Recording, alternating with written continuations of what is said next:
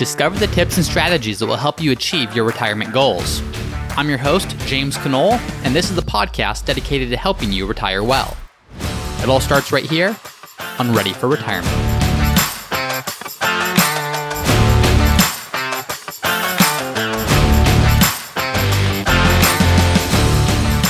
Hi, everyone, welcome back to another episode of Ready for Retirement. I'm your host, James Conole. Today's episode is all about gold and does gold play a role or should gold play a role in your portfolio? And it's going to be a fun conversation. I hope you stick through to the end because there's a few different points I want to make that are maybe a little bit different than the way most people view this. This episode is based on a listener question, and this listener question says this, and it's from Joshua. Joshua says, What is your take on investing in gold and precious metals to diversify, especially for beginners? How can we get into it, and is it worth it? So let's talk about that. Now, before we do, I want to quickly highlight the review of the week. I always appreciate when people leave reviews. That's one of the main ways that people find this show. And if you found this content valuable and if you want more people to learn about retirement and how they can create a more secure retirement, leaving a review helps other people to do that. So this review comes from username CRNA1974. CRNA1974 says, James, keep up the good work. I have listened to all your episodes after recently discovering your podcast. To echo other reviews, you present clear, concise, applicable financial information. I very much look forward to hearing all future episodes. Well, thank you very much. Always enjoy reading that. I love that that gets more people to be able to find the show. So, really appreciate you taking a couple minutes out of your day to do that. And if you wouldn't mind, if you're listening and you've liked this episode or liked this podcast, well, please share it with someone else who you think might like it. This could be family, this could be coworkers, this could be neighbors. Share this episode, leave a review so more people can find it through Apple Podcasts or Spotify or wherever they listen to podcasts. So, thank you very much again for all of those of you who have done that.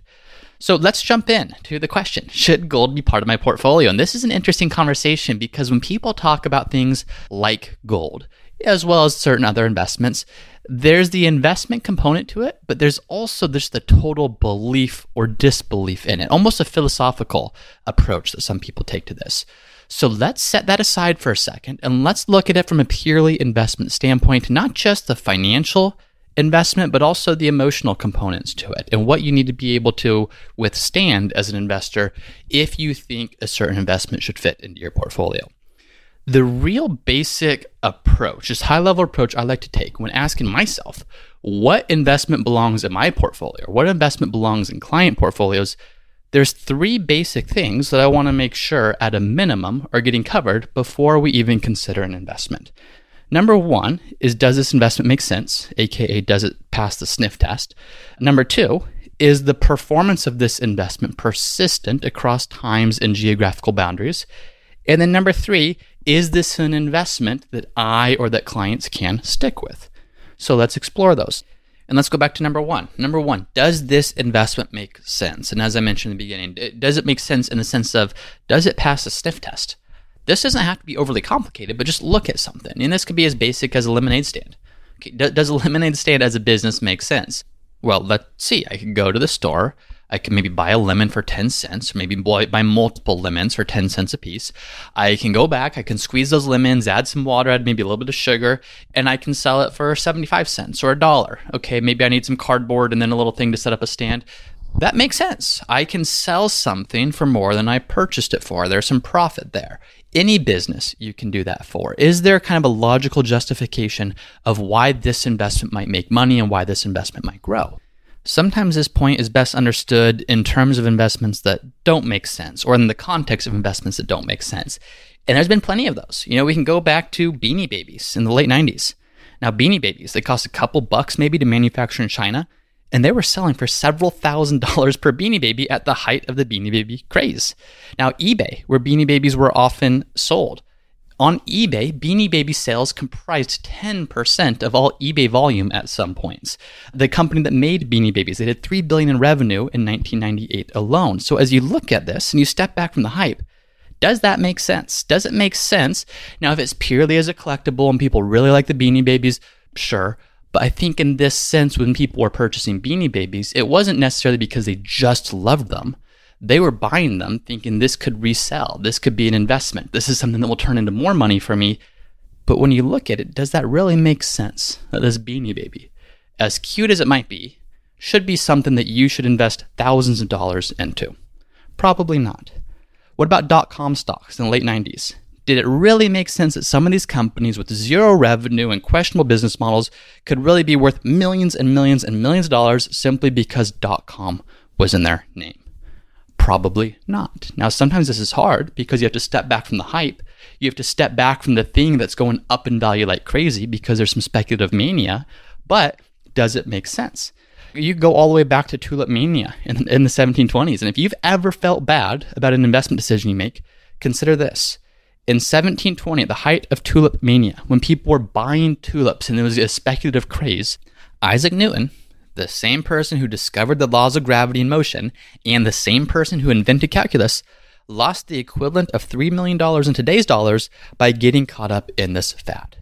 So if you're ever kicking yourself because you made a dumb investment mistake or maybe a dumb purchase, just remember Isaac Newton did this too you know, in between inventing or discovering the laws of gravity and, and inventing calculus, somewhere in between there, he lost the equivalent of $3 million to getting caught up in what was probably the equivalent of the tech bubble that we had in the late 90s, or even the Beanie Baby bubble, where there's this investment, tulip bulbs. Why would this have any value? Well, it really didn't, but the speculative craze that was around it was taking over. And so it sucked a lot of people into that. So that's why number one, does this investment make sense? Well, look at gold from that context. Does it make sense? Well, yeah, I guess in a way, because there's some practical uses for gold, and in general, people accept it as valuable. But at its core, it's speculative. And speculation just means you buy something in hopes that someone else will buy it at a higher price. You know, if I go back to that lemonade stand example, and if I invest in it, well, I'm investing in it because there's going to be revenue and profits coming from that lemonade stand that I can count on. So whether I believe in lemonade or don't believe in lemonade, there's still dollars coming from this business. Well, gold's different. With gold, it is widely held as valuable because people generally accept it as valuable. And when they're investing in it, it's not because there's cash flows from that. It's not because there's revenue or dividends coming from it. It's because people believe they can buy it today and it'll be worth more money in the future. So when you're looking at that, when you're comparing gold, which generates nothing in revenue or profits, to a stock, and what a stock does is it does generate revenue and profits. Apple's not a two and a half trillion dollar company because people accept it as valuable. It's a two and a half trillion dollar company because it generates a huge amount of profits. So when you own Apple, you own a right to those future profits. And it doesn't matter if you think the iPhone is the best phone in the world or if you like the Apple Watch or AirPods, you don't care about that. If you're investing, it's because you want your dollars to make more dollars and you are buying Apple because you want a right to those future earnings that the company is going to generate. So with gold, you have to ask yourself, does this make sense? Well, in some regards, yes, there are some practical uses for gold, but that's not why it's so valuable. It's valuable because it's widely considered to be valuable. And so that's something that you have to hope continues. Is that widely considered value going to be something that society continues to hold, or at some point will that fade? I don't know. It's something that you have to ask yourself. So, does this investment make sense when it comes to stocks and investments in companies or real estate or assets that generate real profits? To me, that makes a lot of sense. I'm putting my dollars into something that are going to generate more dollars for me over time. When you're investing in something like gold or metals or things that have value because we hold them to be valuable, a little bit harder to tell is this something that's going to persist over time? And if it does persist over time, to what degree will it persist over time? Which really ties into our second point that I want to consider with every single investment, which is is that performance persistent? You know, so it's not enough that something has a great return over a six month time period or 12 month time period. Is this something that demonstrates considerable and significant returns over long periods of time. And I shouldn't even say considerable or significant, but are these returns justified relative to the amount of risk or uncertainty that I'm accepting by owning this investment? You know, short term bonds, for example, it's not going to be a significant return, but I'm also taking very, very little risk, at least in the short term, when I put my money there. So is the return I'm receiving going to be compensating me appropriately for the risk I am taking? Well, let's look at gold. And to truly accurately look at gold, we have to understand it in its appropriate context because gold isn't just an investment, but it was part of our currency. The gold or the dollar was backed by gold. There was some laws around this. So here's just a very, very quick summary. The price of gold used to be controlled in the US, and this was because the dollar, the US dollar, was pegged to gold. So dollar was backed by gold as opposed to just being purely fiat money, which means it's backed by the full credit and taxing ability of the government that issues it. From 1933 to 1974, it was actually illegal to physically own gold bullion without some special license to do so. And this was because gold was the thing that backed the value of dollars. So the government wanted to control the ownership of gold. Now, in 1934, Congress passed the Gold Reserve Act. And what that did is it raised the price of gold to $35 an ounce. So gold wasn't something that floated freely on an open market, it was pegged at $35 an ounce, and it had the same value in 1971. So from 1934 to 1971, gold was valued at $35 per ounce. So that's a quick history. And then President Nixon in 1971 removed the US from the gold standard.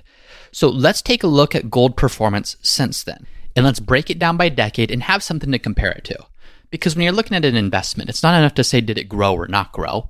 It's, did it grow compared to what? What could you have invested your money in so you can have a general sense of, is this performance good or could this performance have been better? So 1971, the gold standard no longer exists, and before 1971, the price of gold was $35 an ounce for decades, and it did not shift. So from 1972 and beyond, that's really where the price of gold had the ability to float freely based upon what the market valued it at. So from 1972 to the end of 1979, so let's look at the 70s. So after though the gold standard was removed and after the price of gold was no longer pegged artificially to some price, from that point the price of gold rose 36% per year from 1972 to 1979. It's a huge return. For comparison, large US stocks from 1972 to the end of 1979, they grew at 4.6%. So if you were invested in the 70s and you invested in gold, you did significantly better. 36% per year is a huge return when you look at the last 8 years of the 70s compared to 4.6% for US large stocks. Well, now let's go to the 1980s. In the 1980s, gold, it averaged negative 2.5% per year from the beginning of 1980 until the end of 1989. So, for perspective, that's a negative 22% total return for the entirety of that decade. Well, in the meantime, US large cap stocks averaged 17% per year. So that was a much better return, a really strong return through the 1980s. And then if we move on to the 90s, we see that performance continues. So gold had a negative return the entirety of the 80s, negative 2.5% per year. Move into the 90s, from 1990 to the end of 1999, gold had a negative 3.3% average annual return. So, for perspective, that's a decade of losing over 30%, which followed a decade of losing 22%. So, a pretty rough 20 year stretch for gold from the 1980s to the 1990s. And if we're looking at 1990s, where gold lost on average negative 3.3% per year, well, US large cap stock, they grew at 15.3% per year on average throughout the 90s. So, coming off a decade in the 80s where they averaged 17% per year, now they averaged 15.3% per year. So, in the 80s and the 90s, US stocks, US large cap stocks, handily beat gold. In the 1970s, at least after the gold standard ended, gold handily beat US large cap stocks in terms of performance. During the 2000s, gold had a great run. So, from 2000 to 2010, gold averaged just under 14% per year, where US large cap stocks lost 1% per year during the 2000s. So again, things switched. Gold was much better than US large cap stocks.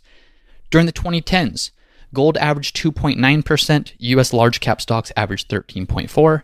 And from 2020, so January 1st of 2020 until August of 2022, gold has averaged 5.5% compared to US large cap stocks at 11.6%, which is taking into account the downturn that we've experienced so far in 2022.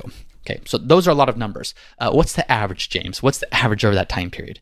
Well, cumulatively, since 1972, US large cap stocks have grown by about 10.5%, and gold has grown about 7.4%. The thing with gold, though, if you remove the 1970s from that, it didn't do so hot. The 1980s, it lost 2.5% per year. The 1990s, it lost 3.5% per year, or 3.3% per year. It had a strong run in the 2000s, and then in the 2010s, it returned less than 3% per year.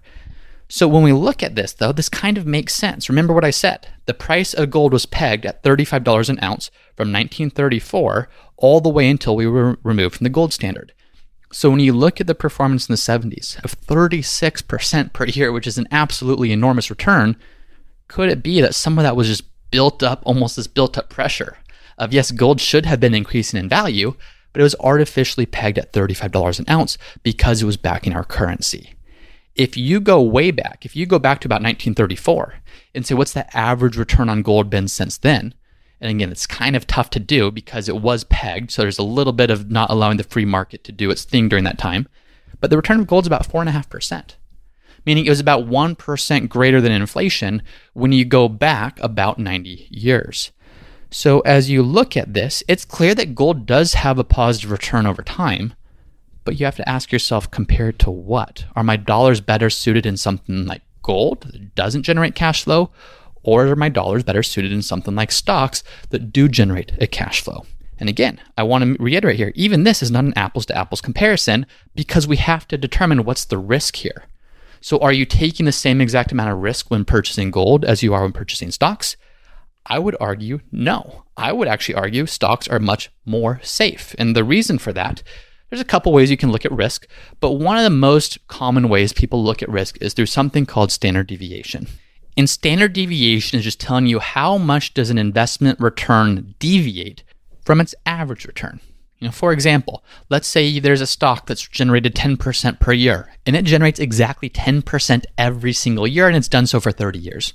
Well, that investment would have an average return of 10% and a standard deviation of zero. And the deviation is zero because you're getting exactly 10% every single year. Now, if a stock like that existed, that'd be quite fun. Unfortunately, it doesn't. But for example, that's a standard deviation of zero. Now let's assume you have another stock that also averages 10% return over the last 30 years, but in some years it's been up 300%, in some years it's been down 90%, and it's constantly fluctuating. Well, that would have a very, very, very high standard deviation because you can't expect to get that 10%. The actual return is going to deviate quite significantly on a yearly basis from the average. So when you look at gold standard deviation, since the, the peg was removed, since it started freely floating on the market, it's about 19.9%, compared to US large cap stocks at about 15.3%. What that's telling you is that US large cap stocks have deviated a lesser amount than gold has. So not only has the return been greater, but the deviation from that return has also been lower. Another way of looking at this is what's the worst drawdown? Well, for gold, the worst drawdown was negative 62%. So from October of 1980 to August of 1999, had you put all your money in gold in October 1980 and left it there until August 1999, it went almost 20 years, and during that stretch, it lost 62% of its value. That's a really difficult hole to dig yourself out of. In fact, you had to leave your money in there until April of 2007 just to break even.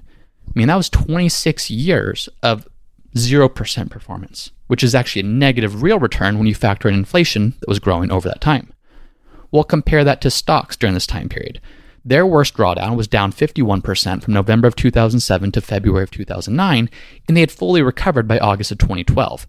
So that's less than a five year drawdown. If worst case scenario, your money dropped 51%, it took some time to recover, and all that was done in but less than five years. So to me, when I'm looking at this, the numbers and the evidence is pretty clear. At least historically speaking, stocks have generated a higher return and have done so with less risk than gold, which as an investment seems to make a lot of sense.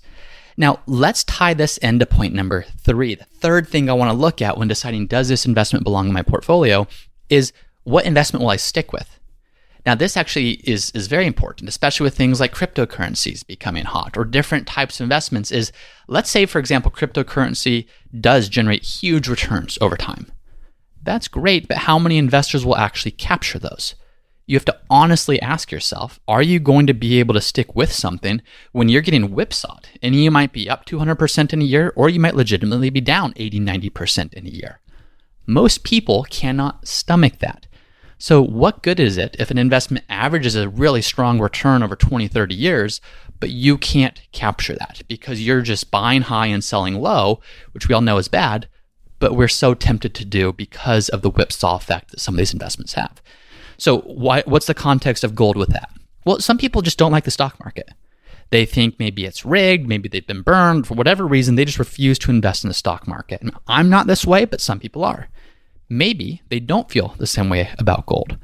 Well, if that's you and your options are keep your money in cash or invest in gold, well, I'd probably say gold has better long term growth potential than cash, even if that potential is based largely on speculation, in my opinion.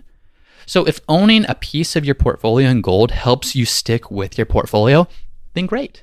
It doesn't have to be what's the greatest return, it's what's going to help you get the best possible returns you can get. I don't typically, I don't, I should not typically, I don't ever recommend gold to clients, but I do have clients that own gold in their portfolio.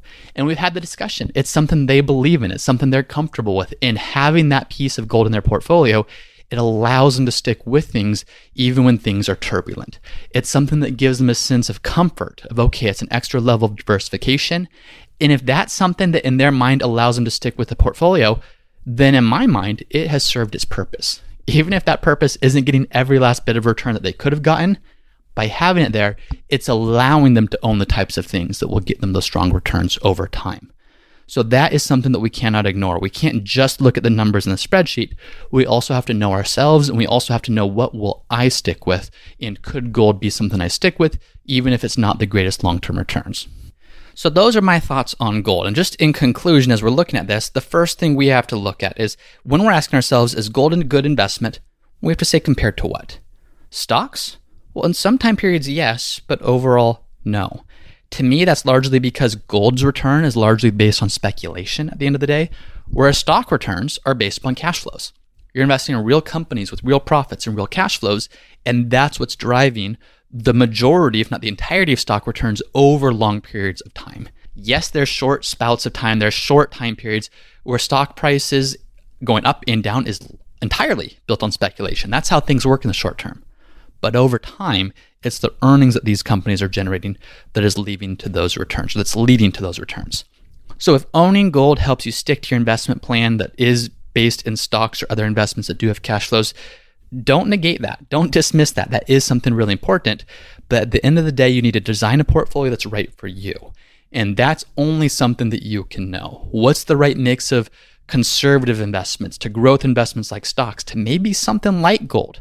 Me personally, I don't own any gold. I don't want to. I don't think it's going to be a good part of my portfolio, but there is a really strong use case. And that use case is is this going to be something that helps you sleep at night, stick with your plan, even if historically it hasn't been the greatest return? So that is it for today. Joshua, I really appreciate the question. I hope that was helpful when asking my take on gold and precious metals. I know today we kind of just talked about gold, but the principles here apply to all precious metals. And if you're listening and you're liking this, again, please leave a review. I really, truly do want more and more people to create their secure retirement, to be able to get the most out of life with their money.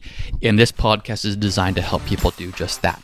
So leave a review, share this with people, leave comments. I when people write me in, I like to write back. So with that being said, once again, really appreciate you listening, and I will see you all next time. Thank you for listening to another episode of the Ready for Retirement podcast. If you're enjoying the show, please subscribe and let me know by leaving a five star review.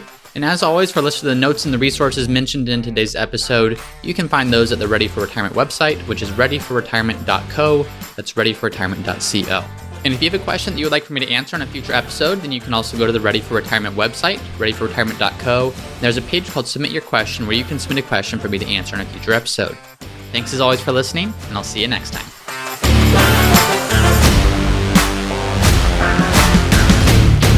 Hey everyone, it's me again for the disclaimer.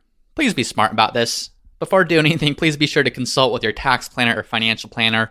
Nothing in this podcast should be construed as investment, tax, legal, or other financial advice.